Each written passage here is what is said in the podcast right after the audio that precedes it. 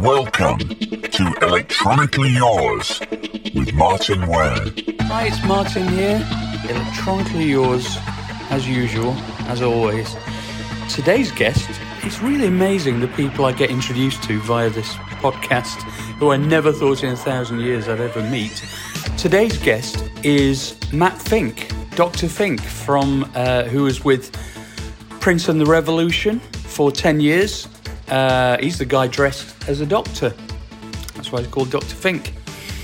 Really interesting guy, played on an amazing number of some of his greatest records and played live on all his tours uh, in the 80s, basically. So we're talking about from Controversy to through 1999, Purple Rain, Around the World in a Day, Parade, Sign of the Times, Lovesexy, Graffiti Bridge. Oh my God. Some of my favourite, I mean, as far as I'm concerned, the peak of Prince's output. Um, he was basically performing with him all that time. He's a super sweet guy, uh, really humble, love his take on the world. And um, here he is, the doctor, Dr. Fink.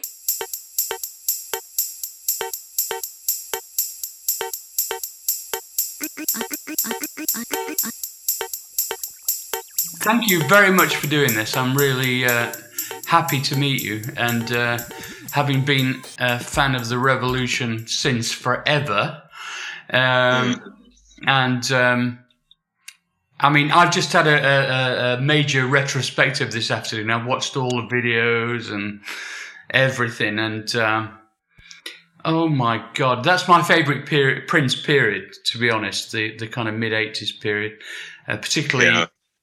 Um, particularly Parade, actually, which I think is just a work of magnificent genius. Yeah, thanks. Yeah, what's what's your favourite period of that? Uh, what's your favourite part of all that journey? That's a tough one, but uh, um, I, I, really liked, uh, you know, anything during my tenure, of course, and, and I liked some of the stuff he did after my tenure. But uh, I, I really liked um, that that like you said, the Parade album and like uh, Around the World in a Day. That period, you know, Purple Rain is so really, of course, it's classic. Yeah. Um, but yeah, the creativity just kept going after that to new levels of of um, creativity. So it was really really fun to see him branch out into these other styles and vibes that he created. Yeah, I mean, he was uh, truly uh, like the, the the king of. He was more pop, really, in that period. Yeah, I mean, his great pop singles, yeah. and you know, and even I mean, obviously, Sign of the Times and all that stuff. We actually, uh, Heaven Seventeen actually did a Sign of the Times cover which um, obviously isn't a patch on the original, but it's pretty interesting, I have to say. Oh wow! I'll have to yeah. hear that sometime. Yeah, it's on. It's on. I've, I've actually done. Yeah. Go on. Sorry, go ahead. No, I've done. I've actually worked on. Uh, I, another friend of mine here in the U.S. did a single of "Sign of the Times" too that I helped him with too. A different take on it. A rap. He did a rap kind of thing. He's like a spoken right. word guy, but he's not like a like a traditional rap artist. He he's more theatrical and it's very you know, delivery is total diff- totally different than your average rap person. But that was out like 10 years ago, you know, yeah, yeah, or yeah. more. So when we did that. Yeah. Yeah. Presumably back in the day, I mean, uh, you know, obviously I'm, I'm, a massive Prince fan. Um, he, he would, he seemed to be a, a, a, a, a true, truly amusing character to be around. Is that, was that the, the way it was? Yeah. Yeah. He, he was uh, like no other person I've ever known, really. I mean, of course, everybody's an individual, but he it was very unique in his drive and ambition and the way that he went about creating the music and also um, the way he would tap into band members too at times to try to get some ideas but for the most part it was it was all him i would say like 80% really. It was just he was in the studio being a whirling dervish, you know, the whole time. and uh, of course, Wendy and Lisa, like they became more instrumental in the studio than the rest of us, like on the Parade album. Um, they even contributed to Sign of the Times. You know, uh, he used some material they worked on, but um, you know, he he would always have the band working on a few things here and there. You know, on every record. Since when I, except for the first album, first two albums were all him actually. But um, yeah, really, um, he just he just was a lot of fun. He, you know, he's very serious and very concentrated at rehearsals, but then afterwards, he he loved to, you know, let loose and have fun and joke around. And uh, his sense of humor was really hilarious. And uh, I've always said this in other interviews that um, I miss his sense of humor. And I always felt he, once he got into film, that he should have done a like a, a buddy picture with someone like Eddie Murphy or somebody. Oh you know what I mean? Yeah, good idea. Because because Eddie was such a huge fan. He used to come to our shows all the time and actually come back to the dressing rooms before shows to hang out and go to the after parties and hang out with us and chat. I had more than one conversation with Eddie, and uh, he, another you know brilliant mind. So yeah, I always felt he it, Prince should have branched out into just act like being in a movie, non-musical, just being himself or being a character role, being funny with somebody. Yeah, I agree. Regardless. Actually. I think that that's yeah, yeah. that's probably a good idea. The um, yeah. so just going back to mountains for a second, which is my all-time favorite Prince track, probably. Mm. Um, mm. The textures, the keyboard textures on that are amazing. I think it's beautiful. I mean, just the, the whole arrangement is beautiful. Did he listen to your ideas on these things, or did he say, I want something that sounds like X, and you came up with the idea, or how did it work? Well, it's interesting you bring that one up. That That is also one of my favorite songs that the Revolution did, but I was not instrumental in the writing of that one. Boo. And that was yeah, I know. He, but but you know, um, and I'll say that that the song was written around that main chordal riff that you hear. Yeah. Bah, bah, da, da, da, you know, it's that yeah. thing, and that that was Lisa. You know, that's Lisa's really? Lisa's Lisa's brilliant chordal mind that she has. Um, a, I learned tons from her. I wish I'd learned more. uh, but you know, you know, and I, I'm sure she got some things for me, and Prince got. We all got things from each other because of the way we played and presented things. But she, in particular, had had a theory chordal knowledge that is right. unbelievably uh, diverse and f- fluent because, you know, she grew up with uh, what was called the Wrecking Crew parents. You familiar with the Wrecking really? Crew in yeah, LA that, that that did that? Okay, so her father was part of the Wrecking Crew. No, as a as a percussionist, right? Oh. This is this was uh, yeah, this was uh, and and then and then um, Wendy's father, Mike Melvoin, was also part of the Wrecking Crew. So that's how they knew each other. So so Lisa's father and Wendy's father were working together. Ergo, that's how the two of them met as children growing up. And what's really funny that I, I saw for the first time late last year, somebody sent me a, a, a single of a song that Mike produced and wrote for the kids. And they had, they had, I can't remember if it was Wendy and Lisa were in this group or if it was just Lisa and her sister and her brother. I'm trying to remember who. Maybe Wendy was in that, and Susannah. I'm not. I, I'd have to go back and double check this, and I and I can't remember the name of it now. I have to go back and refind it because I can't remember what it was. I'm sorry, but it's on YouTube somewhere. Right. It's, a, it's actually the song, and I think I don't know if they're in it, but the song is there that with the with the the single album cover of the the the, the kids sitting on there. It was like a kids song. So yeah, that was a, a real wake up thing for me, or like like a revelation. It's a revelation for me because I never knew that about them. But yeah, ahead. well, I mean, it's a revelation for me. I mean, it all makes sense. Yeah, yeah, yeah, but, yeah, uh, yeah. So they, yeah, they they grew up in the midst of some of the greatest musicians out in LA. You know, they were exposed to that, and their parents were constantly doing session work and I'm sure they were bringing some of that work home. And the kids were probably going into the studio occasionally to observe, and who knows how that went down. But you know, and then Lisa's younger brother, David, was instrumental in the song "Around the World in a Day." Right. And- You know, co-wrote that. So you know, you've you've got all these influences that came in from the the what I like to call the L.A. contingency. You know, Wendy and Lisa. Whereas with with me, it was myself, Bobby, and Mark Brown from the, the Minneapolis side. Yeah, yeah. And uh, so So you worked you worked with um, the Time as well, right? I just did a little bit of keyboard work for their first album. That's all. As a Right. session player, I didn't really work with them extensively, Right. but uh, yeah. Okay, and you're you right growing up. Then tell me about growing up.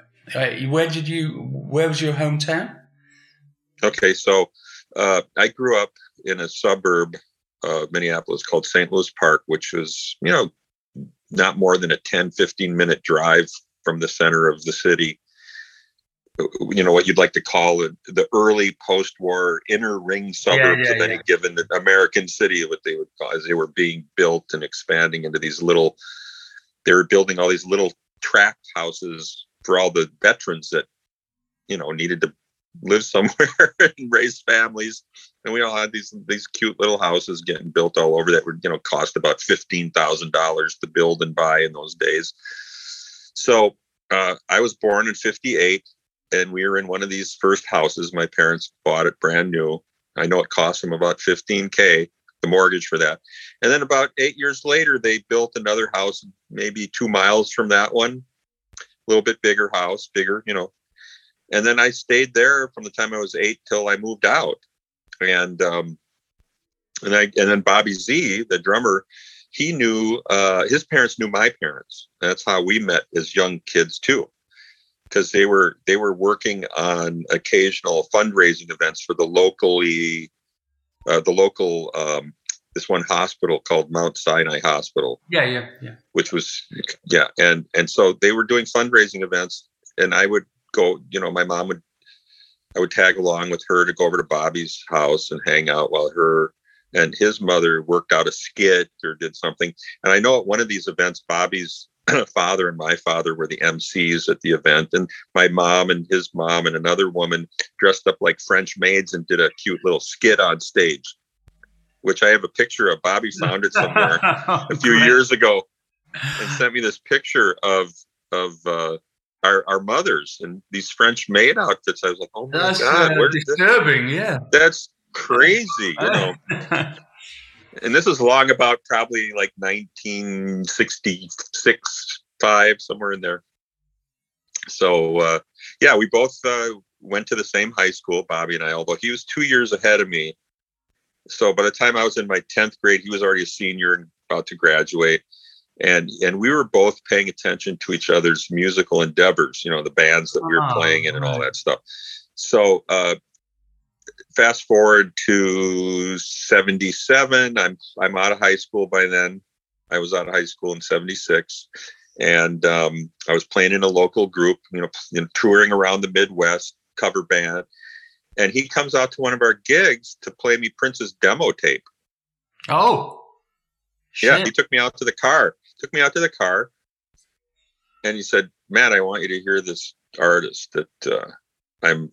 I'm I've been working with the people help trying to help him get a record deal because Bobby was working for Owen Husney at the time as sort of a runner assistant kind of guy, you know, and and Owen, you know, grew up playing with Bobby's older brother David Z, David Rivkin, so that's how they all knew each other.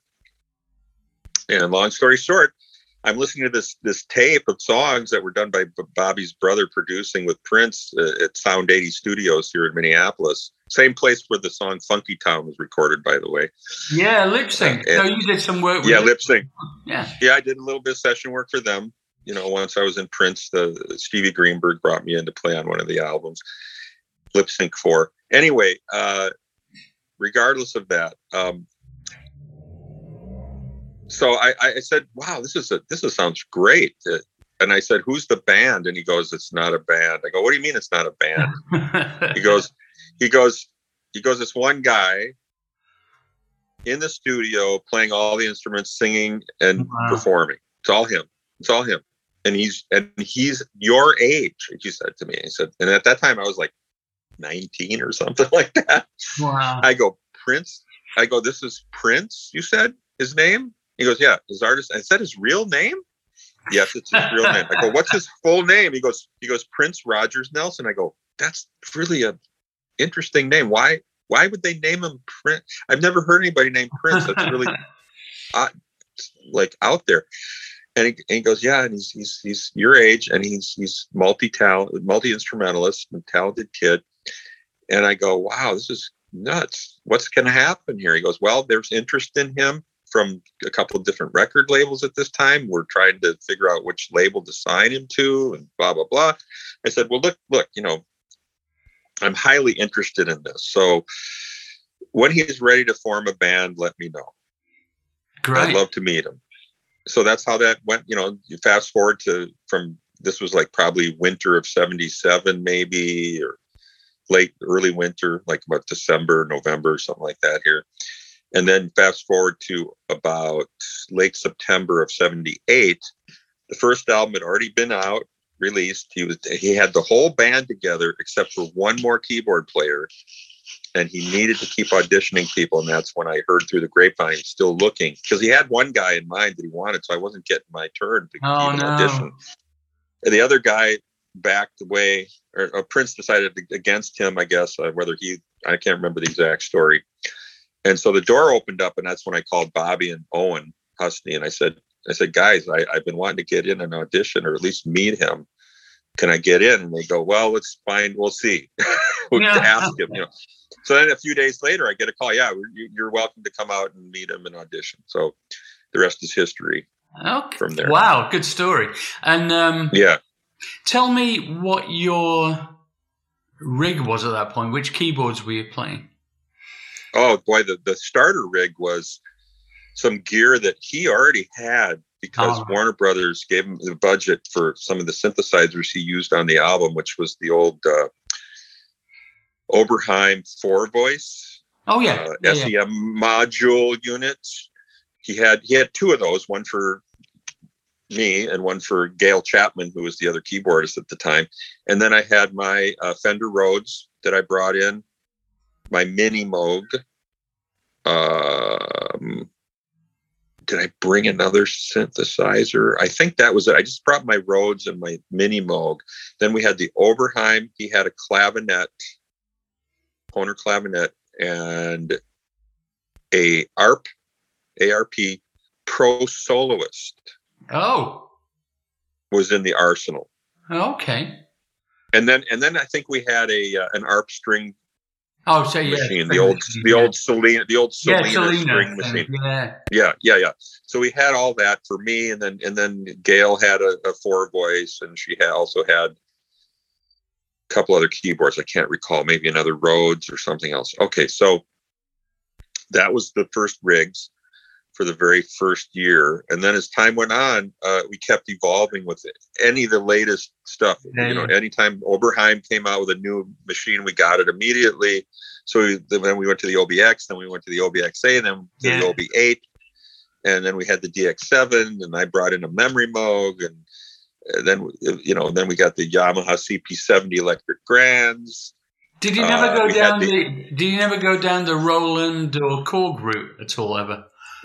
Uh, not much at that time. We just did. We just were doing like. Uh, I remember we had the ARP Omnis, the the Omni One, and then the Omni Two, which were used on the Dirty Mind album. Yeah, yeah. and some other stuff. The, the song 1999, the keyboards on that were primarily the ARP Omni 2.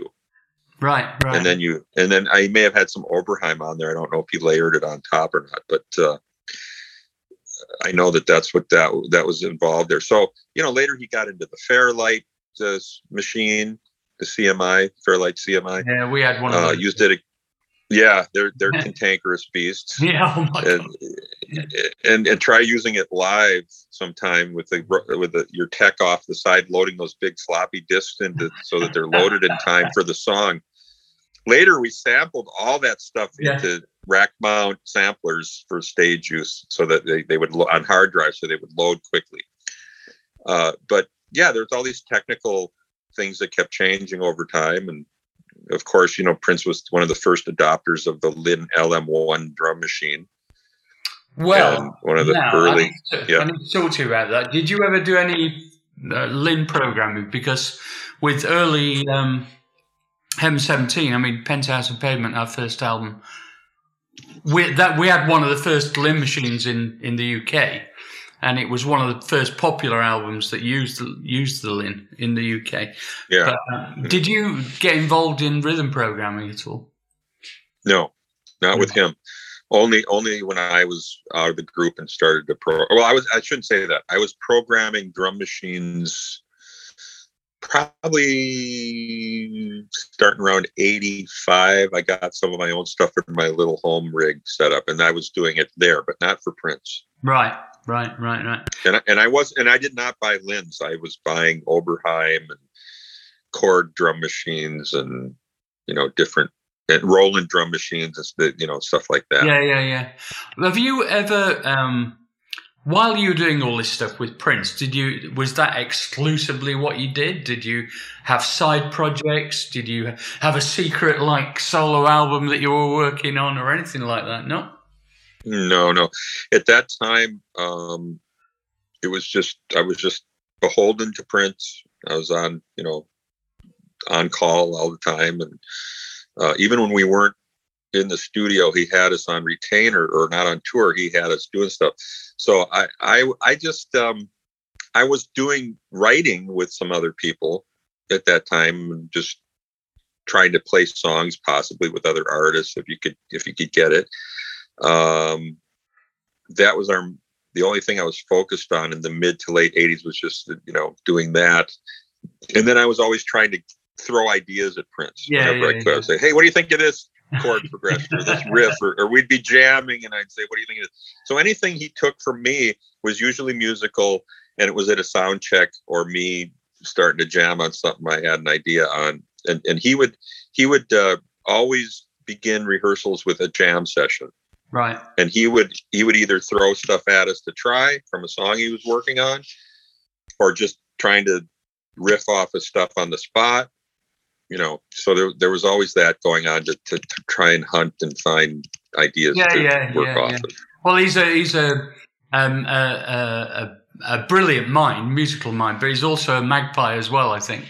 And uh, oh yeah oh yeah I mean, I was working on producing Terence Trent D'Arby's first album, and I got this call one day, and it was Prince's office. And Prince had heard that we were working, he'd heard on the grapevine about Terence. And uh, his office called up and said, uh, Prince was wondering if you could send send him all Terence's demos. Going, really? Okay, that's not going to happen, number one. Uh, what was his what was behind that why did he want to Well, hear I all just that thought he wanted to check out the opposition, possibly. I don't know. oh wow Yeah. wow interesting but anyway, interesting. you uh, you obviously were around for a long time when Prince was working his way through some of the most beautiful women he could he, he could work with, really. Um, and I've got a question for you, which I'm hoping isn't inappropriate. I, I, I was just wondering what who who you felt was the most talented or beautiful or uh, of the of Prince's women.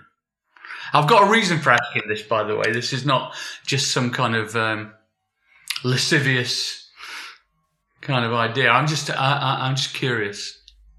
from a looks and talent uh, perspective you want me to try to Yeah, yeah, yeah. say which one I felt was Which one do you think was the biggest star, I suppose, or The potential? Well, I would say Sheena Easton when he collaborated with her for sure. You know, and, then and then of course when when he did the Manic Monday for the Bangles, that was a big hit. Um, I really uh, love Jill Jones's work with him. Right. Okay. Well, Um, stop. Stop. I'll stop you there because I, I Mhm. work I work with Jill Jones. He, uh, oh wow! he- yeah, he sent Jill over to the UK to work with me to produce her. And, Oh uh, nice. Yeah. And I didn't know uh, that. and, Okay. and, and to one of one of the songs he gave her one of his songs called um, that had not been released previously called "For Lust," which I think has Uh-huh. actually been released in the Vault series now. Um, right.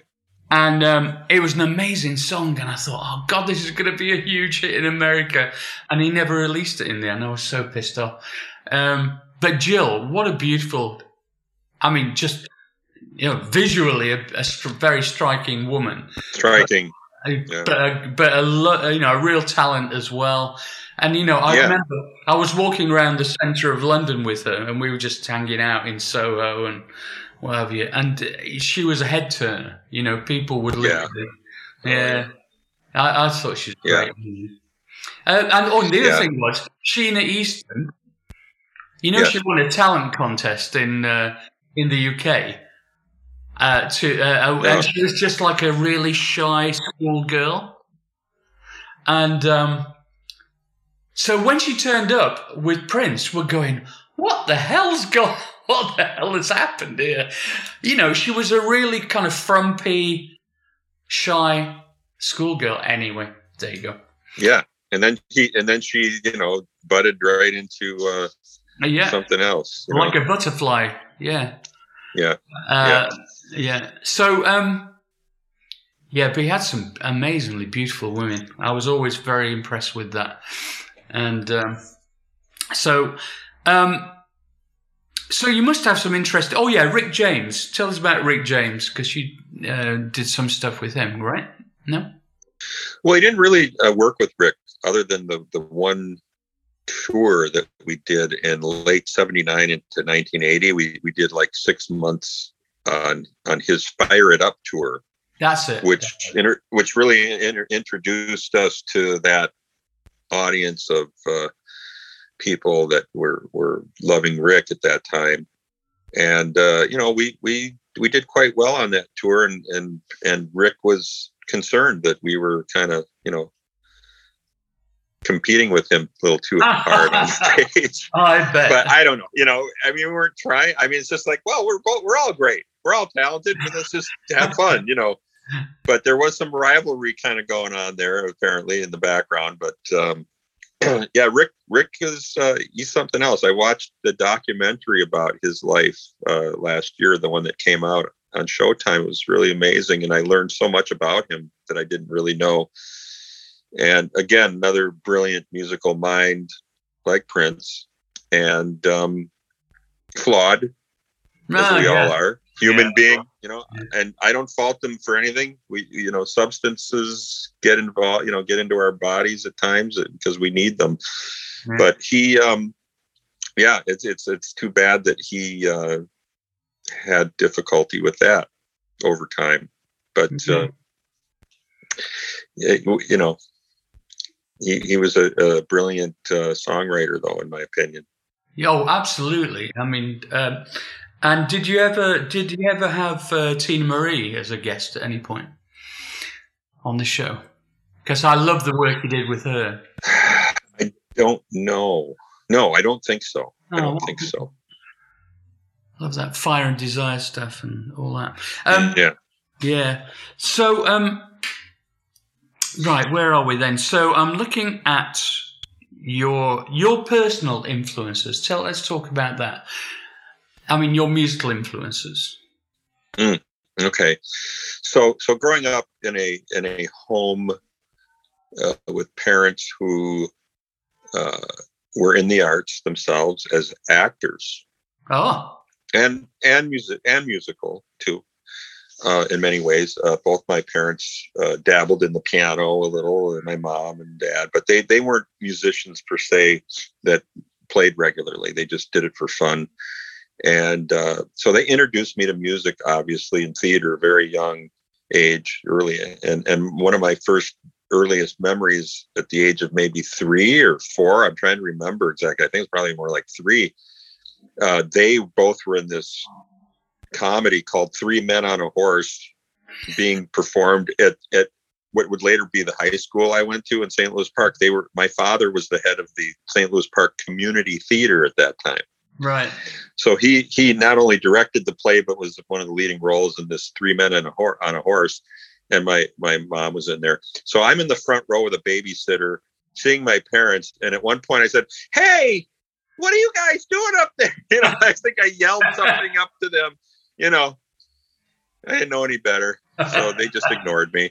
And um, uh, regardless of that, so I was I I had all that cultural input throughout my childhood, which was instrumental in my development.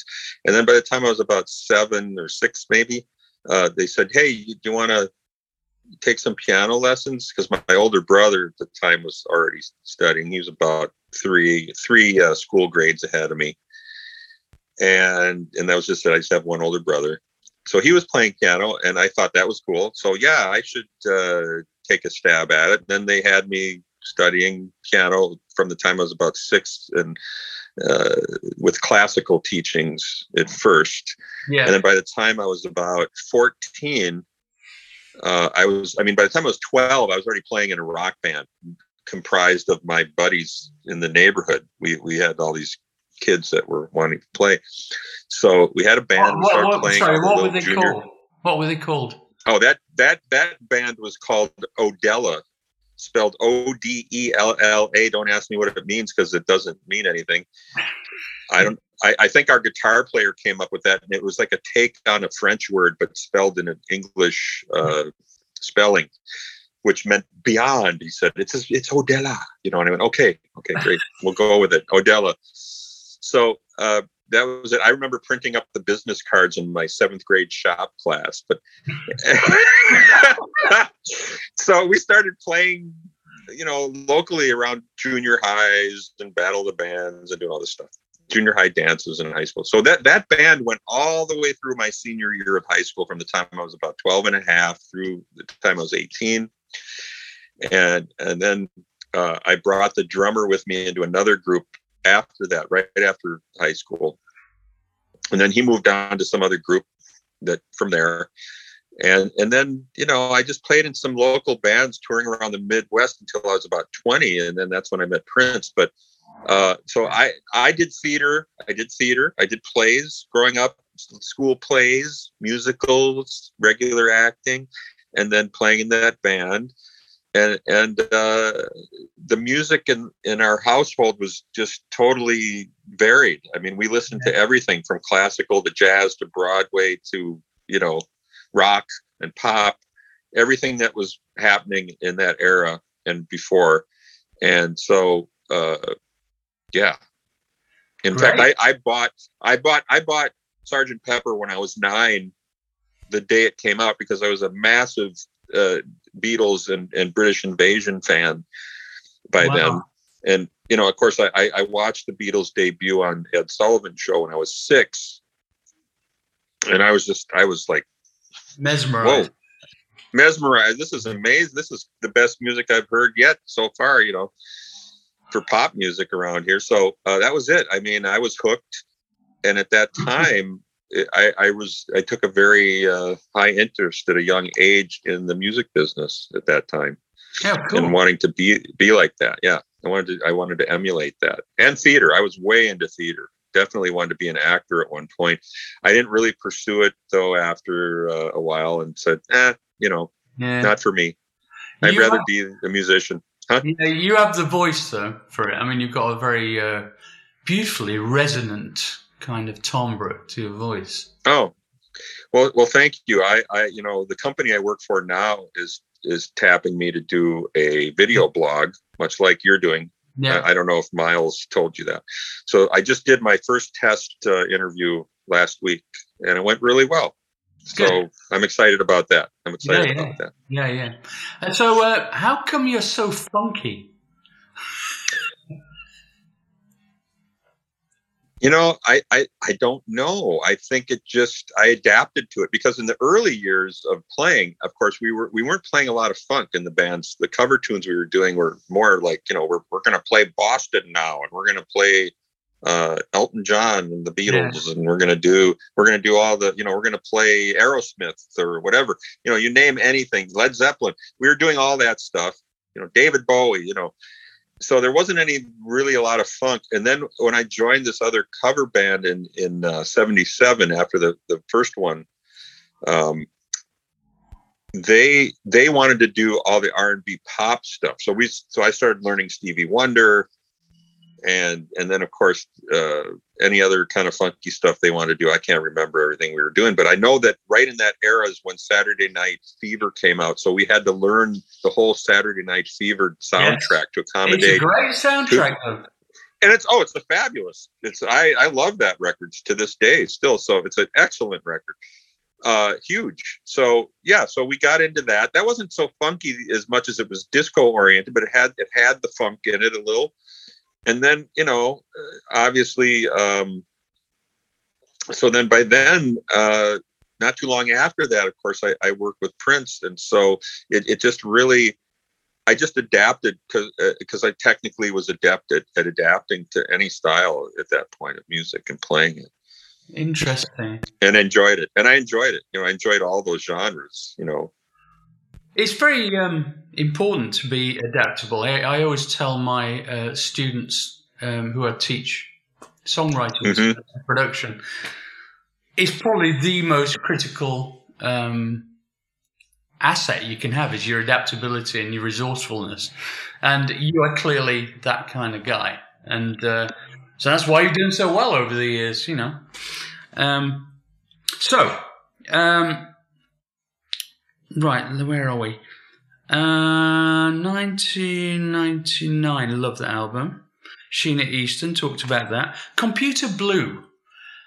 Uh, oh, sorry. Yeah, Computer Blue. That's an interesting uh, piece of work.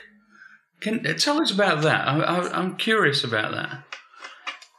Well, that that song, uh, I'm the one who uh, really during a, a sound check jam at a gig with Prince, um, I I started something on the bass of the Oberheim, like a rhythm. We were playing, and then it's playing this part, and then he latched onto that, and then he he took it and built a song around it.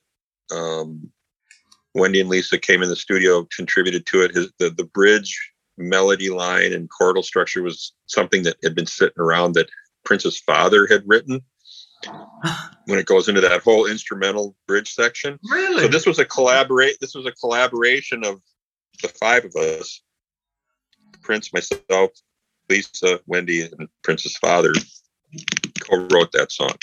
Prince's Prince. father, right? And I know yeah. that's a, that's another great tune uh, that you were involved in writing. Is that right? Hmm. No? Where does it credit me on that? I don't. Where'd you see I, that? I don't know. Don't argue about it. Just take the credit. I'm sorry. I say don't argue. No, no, I was not involved with that. Yeah, uh, you oh, yeah, no, I don't want. I don't want to take the. I only take credit where credit's due, but but I think it's uh, on, no, it's I'm, on I'm Wikipedia. Not, I, I, think. I'm sorry. Say that again. I think it's on Wikipedia. Maybe I don't know. Oh, they made a mistake then. They, yeah. they made a mistake. Oh, what a pity! What a pity. Um,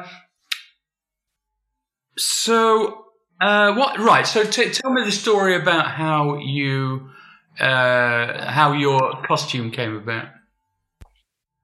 Okay. Um, so this is the Rick James tour. We're on about the third night of the tour, and we're in Chicago. Uh, and Prince, uh, at that time, or at that time, I was not a doctor. I was a guy in a black and white striped jail suit, which I wore on American Bandstand for our television debut with with Dick Clark. And um, that was my idea to look like. I, I thought oh, I got to find something quirky. Prince wanted me to be this quirky character on stage, and I said, okay. So I, I picked out the, the, the jail suit somewhere. I, I think I got it at an old costume shop and just bought it, you know. And um, he said that looks great. I go, why'd you pick that? And I go, because it's black and white. It goes with the keyboard, black and white keys, and it kind of harkens back to the classic, you know, jailhouse rock era from the '50s with Elvis. And it's, I just wanted to bring it back. And he goes, he goes, yeah, I like that. Let's let's go with it. So that's what we were. Do- I was doing. And then Rick James had this song called "Busting Out of L7" that he was doing on the show which is meaning busting out of a cell block in a jail. L7. Yeah, I'm on cell block L7. I'm busting out. So, so he, he had uh, a satin black and white striped outfit with really thick like thick stripes. Mine were more like that. This was thick black and white. You know, picture this and the whole outfit. He comes out on stage to do busting out at L7, and then the, the front of it's velcroed together. So he goes, and he tears it off, and he's bare chested, you know, during the song, you know, being Mr. Sexy. And Prince comes to me the next day and he says, You know what? Rick has been wearing that jail suit on that song. And he's the headliner, and you're in a jail suit. I think you're going to have to change your, your image, you know, because it's it's it's overlapping with the headliner. I go, I go. So what? Who cares? Goes, no, no. I go. What did Rick? Did Rick come to you and tell you to nix the jail suit? He goes, no it's just me. I just think it shouldn't be you shouldn't be, you know, wearing the same thing that he wears during a show. And I went, oh snap. Although back then.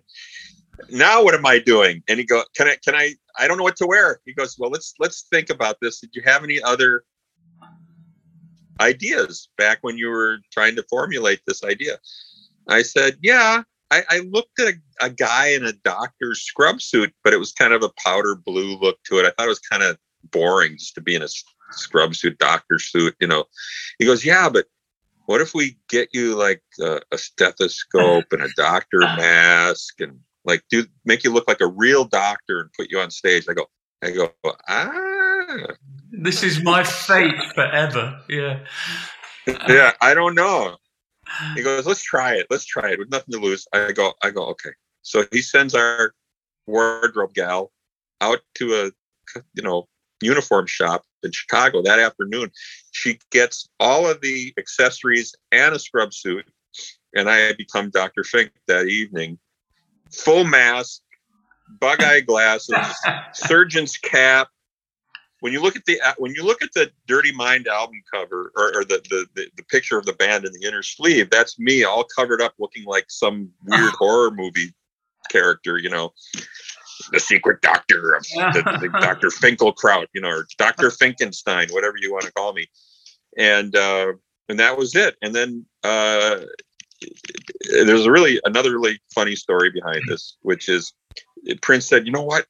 We're going to make you the painting doctor. I go, what do you mean the painting doctor? Because you, when I, when I, when I introduce you, you're going to have an artist easel up on stage, and then you're going to have a paintbrush, and you're going to act like you're painting when I introduce you.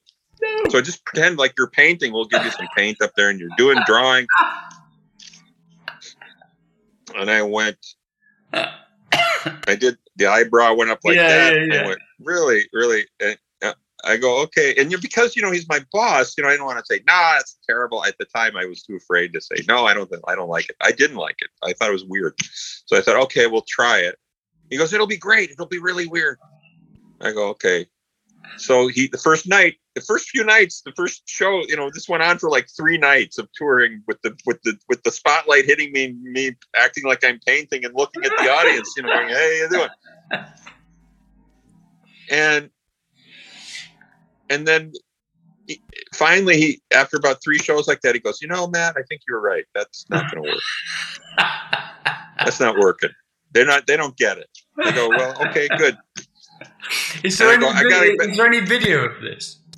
I don't know. There could be somewhere oh, in the archive. I don't know. I wish I had one. so I don't know. There could be pictures somewhere. Who knows what's in the vault? I, would love to know if they had any video of that. He was videotaping all these shows back then, I'm sure. So we'll see. Anyway, funny. Uh, so and so then, uh, I I said, well, let me try something else tomorrow night. Then I got another idea to get to the audience and get them to react. You know. And what it was is they had a little camera, and I took a flash photo of the audience because they were taking pictures of me and everybody at the time they were introducing. So I just boop, and they all just, you know, they love that.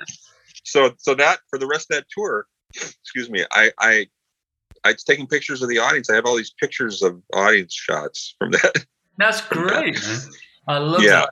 I must admit, yeah. when when I saw um, Purple Rain, um, and I saw the live the live footage, and I saw you performing on stage. I'm going, why? Why is he wearing a doctor's outfit? I mean, I I, I like the name Doctor Fink, I, but oh, I get it, you know. And then I kind of got it, but it wasn't immediately apparent. But it all kind of fitted in with the odd kind of nature of the kind of characters that were on stage, you know, and he always wanted that, right? I suppose.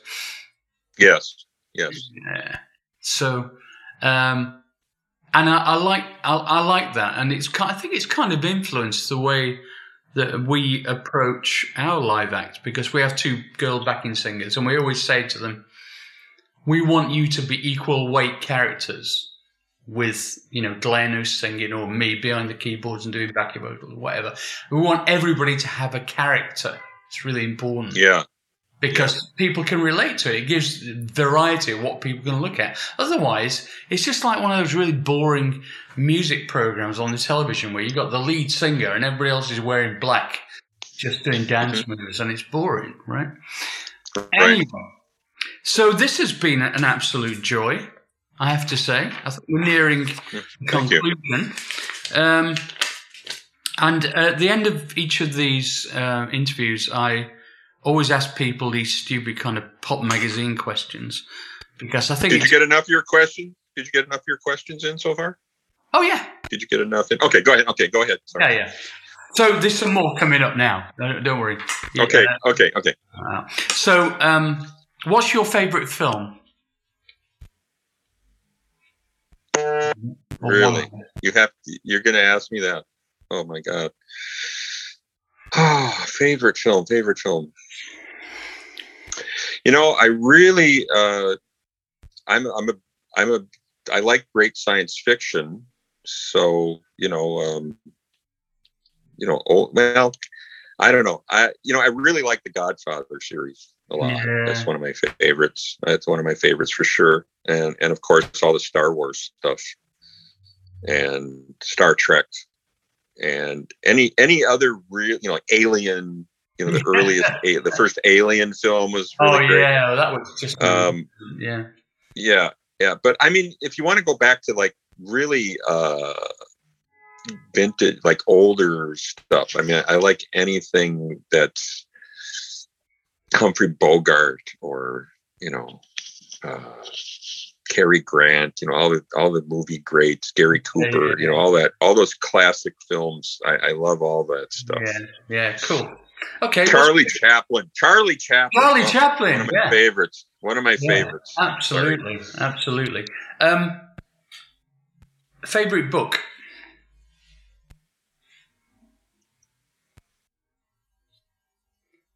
Favorite book. Um, let's see. I I I like uh, like like the Dune series. Hmm. Frank Herbert. You know all yeah. that all that stuff. Sci-fi. Fantasy. Lord, Lord of the Rings. Yeah. that kind of stuff. Okay. Yeah. Cool. Yeah. And uh, favorite TV show? It could be a box set, or it could be old, new. Didn't make any difference. Series, individual show.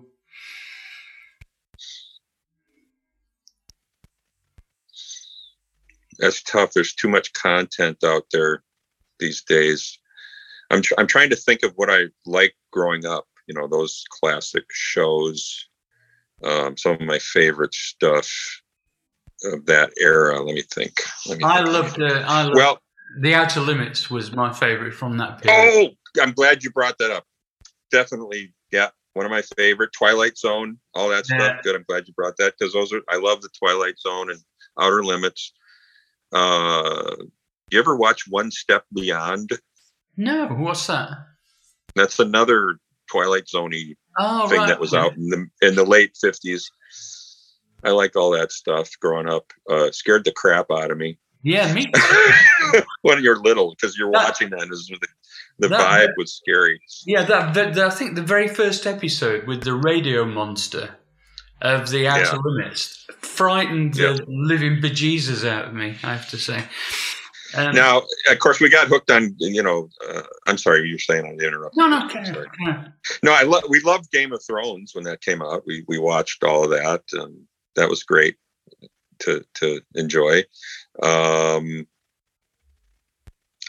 boy, there's a number of things. I'm yeah. sure I can't think of them all at the moment. It's tough. right. You don't have to because there's so much to pick from. Yeah, yeah, it's all right. So, um, other musical artists or composers, or yeah, just one or two. You know, I know there's millions. You're eclectic like me, so Yeah, well, growing up, um, my major influences were all the, the you know the pop artists of those of that time. In particular, you know the the, the British invasion acts that came over to the U.S. at that time, eh, including you know the big one, the Beatles, yeah, and and then and then for for Bob Dylan, a big Bob Dylan fan, and then um, like l- later on, like when when Emerson, Lake and Palmer, and Yes, and Genesis, and those prog rock groups came out,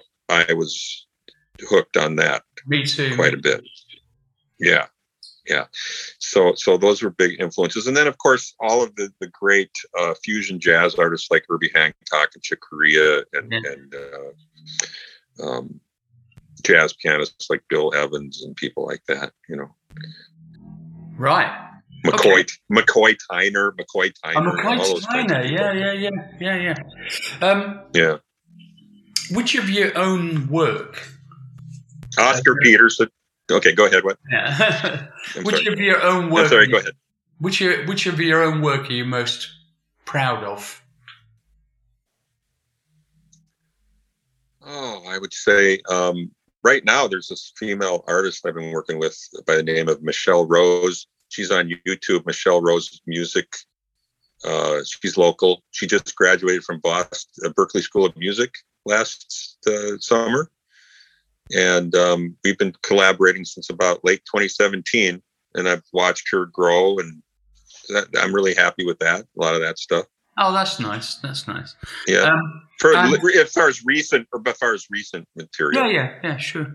Um, if you weren't a musician, Mhm. what do you th- what do you think might have been an alternative career for you? I probably would have pursued acting. Yeah, I can see that. Yeah. You have a certain gravitas. Yeah. um, Thanks. um, and finally, no, no, not finally. Next but one. Um, do you have uh, any major kind of unfulfilled ambitions? Uh, yeah, yeah, I do definitely. Um, doing more um, film soundtrack work, Me too. Exactly the same. Yeah, yeah. And I, and I'm I'm just you know I've had some things occasionally over the years that I get in. People ask me to write something for, but a full on score for a film, I haven't really gotten into that.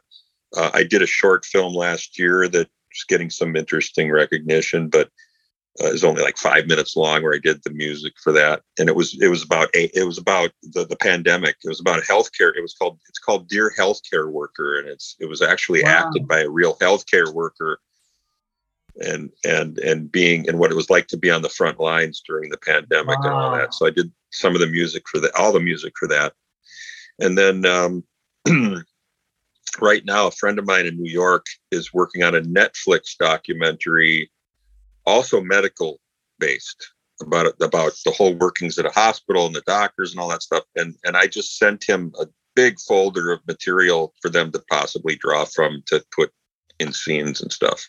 Oh, nice, nice. yeah stuff i either wrote or collaborated with over the years with different people. Oh, great. Um, and i said yeah go ahead. Sorry, carry on, please. so i no so i get i get occasional work like that these days. And I, i'd like to do more. Yeah, me too. Um, Yeah. And finally, what's your favorite synth? my favorite synth Yeah. my favorite synthesizer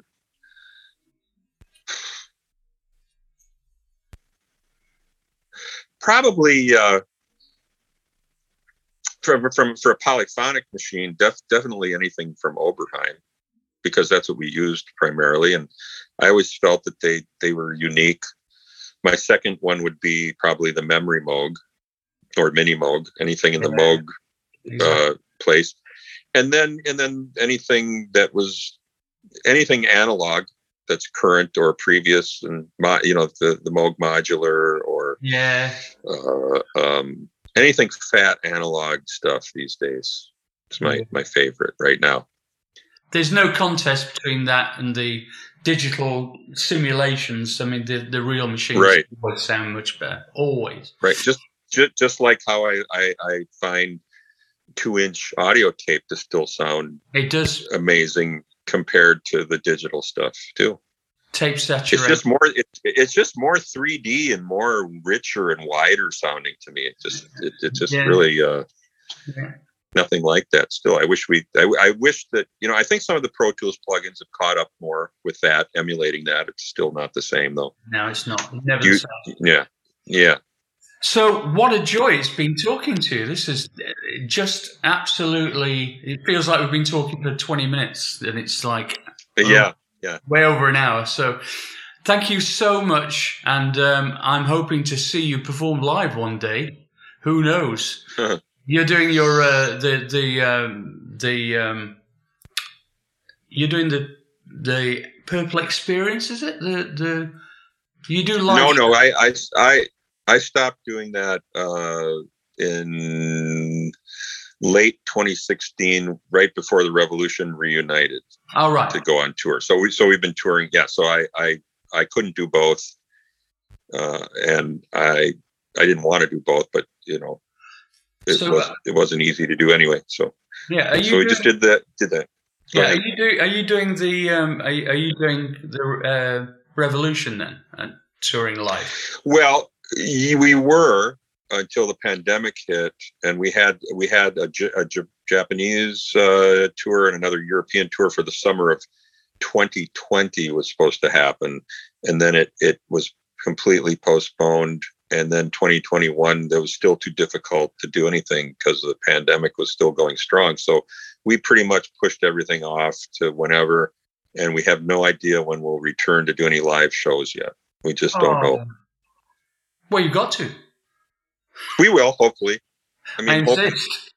I, I I have several offers on the table right now to do some stuff too with other people, but yeah, I said I'm not going anywhere until the pandemic is more yeah, in, more in under control, and yeah. and and I and we know that whatever vaccines we're taking are going to work against whatever's happening, you know. Yeah. So I know I know so many people who have gotten sick with the breakthrough infections, including Wendy last really. August got a breakthrough infection. She had one. She got through it okay, but she said it wasn't fun. And I know a lot of people around me right now. I'm working with. I'm actually working on a project uh, with um, uh, this guy who I work with here in Minneapolis, who who owns a tech company here called ADX Labs, and he I've known him for years. He's also a musician, and he's doing a record again, which I. I worked with him back in 04 and 05 to produce his record back then. He's doing another album now. So we're, we're doing that soon. And um, the drummer had a nasty breakthrough infection. He was tr- triple vaxxed, Mm. but he's you know and he's in he's in his mid sixties, like we all are these in that band, and uh, it wasn't easy. And then I know other people who are my age who say, "Well, I barely felt it, but yeah, I had a breakthrough infection. It wasn't bad." And then younger people who are in their 30s and 40s who have a hard time with it. It just depends on your immune system and how you are with it. And and of course, unfortunately, I've known people who who caught it and didn't make it Yeah, it's true. and very very distressing yeah. and um yeah So let's. Uh, do you know any jokes? oh god I, I i heard a really nasty one the other day but i haven't practiced to tell it so i can't tell it i'm sorry i don't remember it well i'm bad i'm not a that's the one thing i'm not a great joke teller Yeah. i have to really work at that I, I, I'm. Uh, I, I, I, I'm. Uh, just want to finish on a smile. You know. I yeah yeah i'm sorry I'm terrible. I'm terrible at jokes as well, so don't worry about it. yeah i'm sorry Listen, man. Great to meet you. Hopefully, see you perform Yes. one day, and um, yeah stay in touch. i will and you know, you know hopefully in the future as we get my my uh show going we'll have you on Oh yeah, As well. please, definitely up for that. okay All right, man. all right Martyn Thanks so thank much. you Okay, bye bye. yeah take take care you care. too. bye Bye. yeah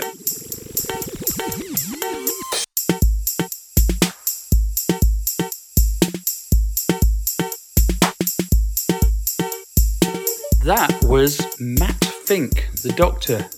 Dr. Fink. I love saying that. Fink. It's a good word, isn't it? Um, from The Revolution and the NPG briefly.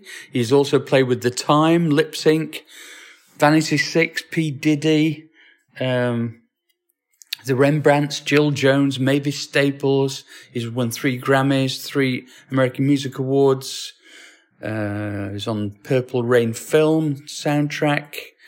Uh, he was with The Revolution from 78 to 90. It's a long time. Um, he had a band called, uh, or had an album out called Ultrasound not so long ago, uh, which is worth checking out. Yeah, he was around when all those great things were being made. He was part of the whole influence around Prince when he said every time they started um, rehearsals, as he mentioned, they start with a jam. And so, of course, when you're doing a jam, all sorts of ideas emerge. Most of it's rubbish, or at least not very focused. But sometimes that ran- randomness leads to um, uh, inspiring uh, composition. So I would say, uh, in his situation, that you you know he was an inspiration for quite a lot of things. Even though even if Prince took all the credit for most of it, um, but to be fair to Prince, he gave he, he, he gave Matt quite a lot of credits. Um, I think he was a fair-minded person anyway. But Matt's lovely, uh, as you can hear. We've got so many emails that we need to catch up on that we decided on a cunning plan. Uh, we're going to read out about a quarter of an hour's worth uh, as a special bonus feature at the end of every episode after the music finishes at the end of the episode. So if you keep tuned in, it's a bit like that thing where after the credits in films, you know, you get the you get the bonus stuff at the end if you can be bothered sitting in the cinema for another 10 minutes. It's that kind of thing. So, um, but please do have a listen to them because you might be, might be your email on them. Big shout out to SJM Concerts for continuing to support the podcast, uh, sponsor the podcast. Um, they're a great company. They represent a load of uh, great artists in this country and putting on concerts. We all need entertainment nowadays. Thank you so much for sponsoring this podcast. We really, really appreciate it. Thank you. If you have ideas for the program, praise, grumbles, ideas for sections for the program, ideas for guests, of course. Uh, feel free to email me on electronically Martyn, that's Martyn with a Y, at gmail.com, and I will endeavour to um, read them out and respond to them. I'm way behind at the moment. Uh, but if there's anything um, particularly relevant that is time sensitive, like a guest idea that you've got a contact for, or stuff like that, then I will endeavour to bring those to the front of the queue um, so that we can continue finding the best guests for you to hear um, on this programme. So, next week, another interesting guest. Oh, I hope more than interesting, astounding. Bye!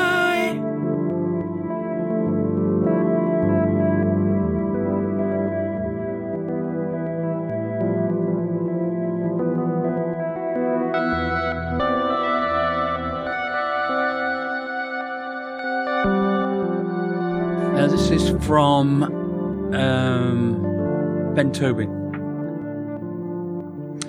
Hi, Martyn. Congratulations on the podcast. They are very interesting. With regard to future podcasts, how about Depeche Mode's Martin Gore?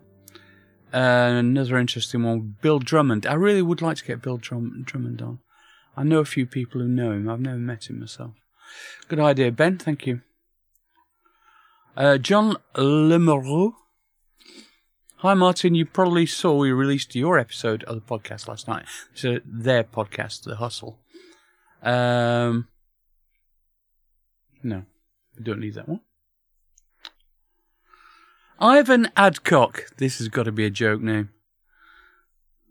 Uh, Ivan. Okay. Loving the pods as I listen in the car to to and from work. I must say, I was expecting Steve Mallinder, Mallender not Mallender, Mallender to be a bit more scary than he is.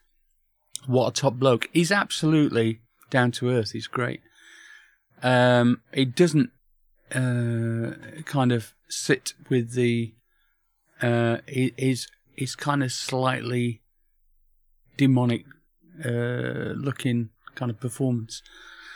I'm halfway through the Will Gregor and Adrian Utley episode, so I don't know if you've yet realised that when they referenced the Devo track Jocko Homo, they thought you thought they said Yoko Ono, and they were just too polite to correct you. Oh, I'm not surprised. Anyway, I'm not in any way taking the piss out of a project that's left in my mood. And uh, on, on to suggestions for guests. How about Hannah Peel? Done it? And Four Tet. I quite like Four Tet. Also Benge. How about Matt Johnson? Yeah, I like Matt Johnson. Thank you, Ivy. Uh, Adrian Sanchez. Hello, Martyn. Enjoying the podcast. Especially your interview with Sananda Maitreya about his take on Margaret Thatcher. It had me laughing so much that my sons were looking at me strange. I never heard a take on an on an historical person before like that. Being an American and a child of the 70s and 80s, found it very interesting and humorous. I don't want to get started on Huggy's interview. That's another letter. Anyway, just finished Will Gregory and Adrian Utley. You are right. The time goes fast when great convers- with when great conversations with friends. Daniel Miller was my highlight and had to listen to it twice. Just some suggestions hmm, for future guests from Mexico. Camilo Lara, known as the Mexi- Mexican Institute of Sound, Alex Sintek or Bostich, or and and Fussible from Nortec. I think you're making these names up. From Nortec Collective. Oh, now you've added collective, it sounds real. That's just to name a few. Off to start Gerald Casale interview. Thank you, Adrian. Thank you, Adrian. Afternoon, Martyn. Firstly, can I say what a revelation? Oh, this is from Dave Johnson, by the way your podcast to be, allowing me to listen to the lives of these performers and artists laid on the table by your interviewing technique. Thank you. I'll admit to not knowing a lot about you, except that you'd done a bit of work with him, a bit of work with M17. About 30 years. Human League, three years, and Mr. Vince Clarke, 20 years. I'm a 49 year old, soon to be 50, fan of all kinds of music, but predominantly Erasure, Depeche Mode, Gary Numan etc. Skipping some of this. First serious date with the missus was to watch Numan in Southampton on the Pure Tour, where she thought he'd come out in a suit and sing Cars. What a night! She hated it and sees him and Mode as has-beens. I let her off as she's a Madonna fan. Well, I can honestly say that um,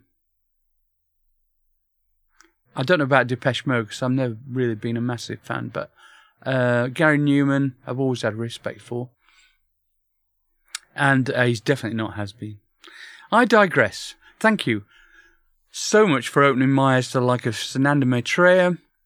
I'll seek out more of his work for sure. Visconti's interview was brilliant, as was Nile Rodgers, Maurice Hayes, Daniel Miller, Numan, and Clarke, go without saying.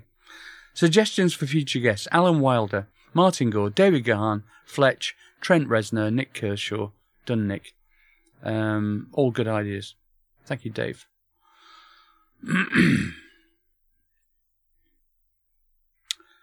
David Winter. Hi, Martyn. Been enjoying the podcast. Came across it with the Numan interview and now have listened to and enjoyed all of them. Someone who I'd love to talk to is Chris Merrick Hughes, drummer, songwriter, and a very talented producer. Also, any of the members from Japan. Many thanks. Have been like a bright light in a dark room here in Ireland. Dave Winter, thank you. Uh, I co-present a show on Ram FM 80s. Could you do a jingle? Okay.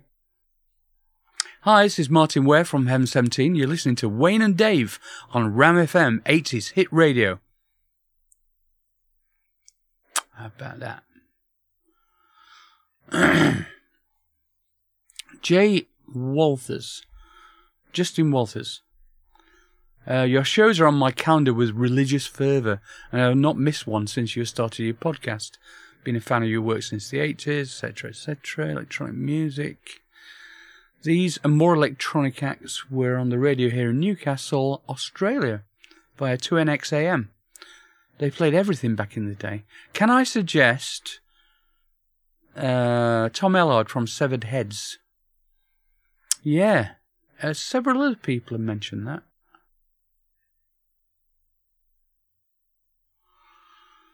Shane King.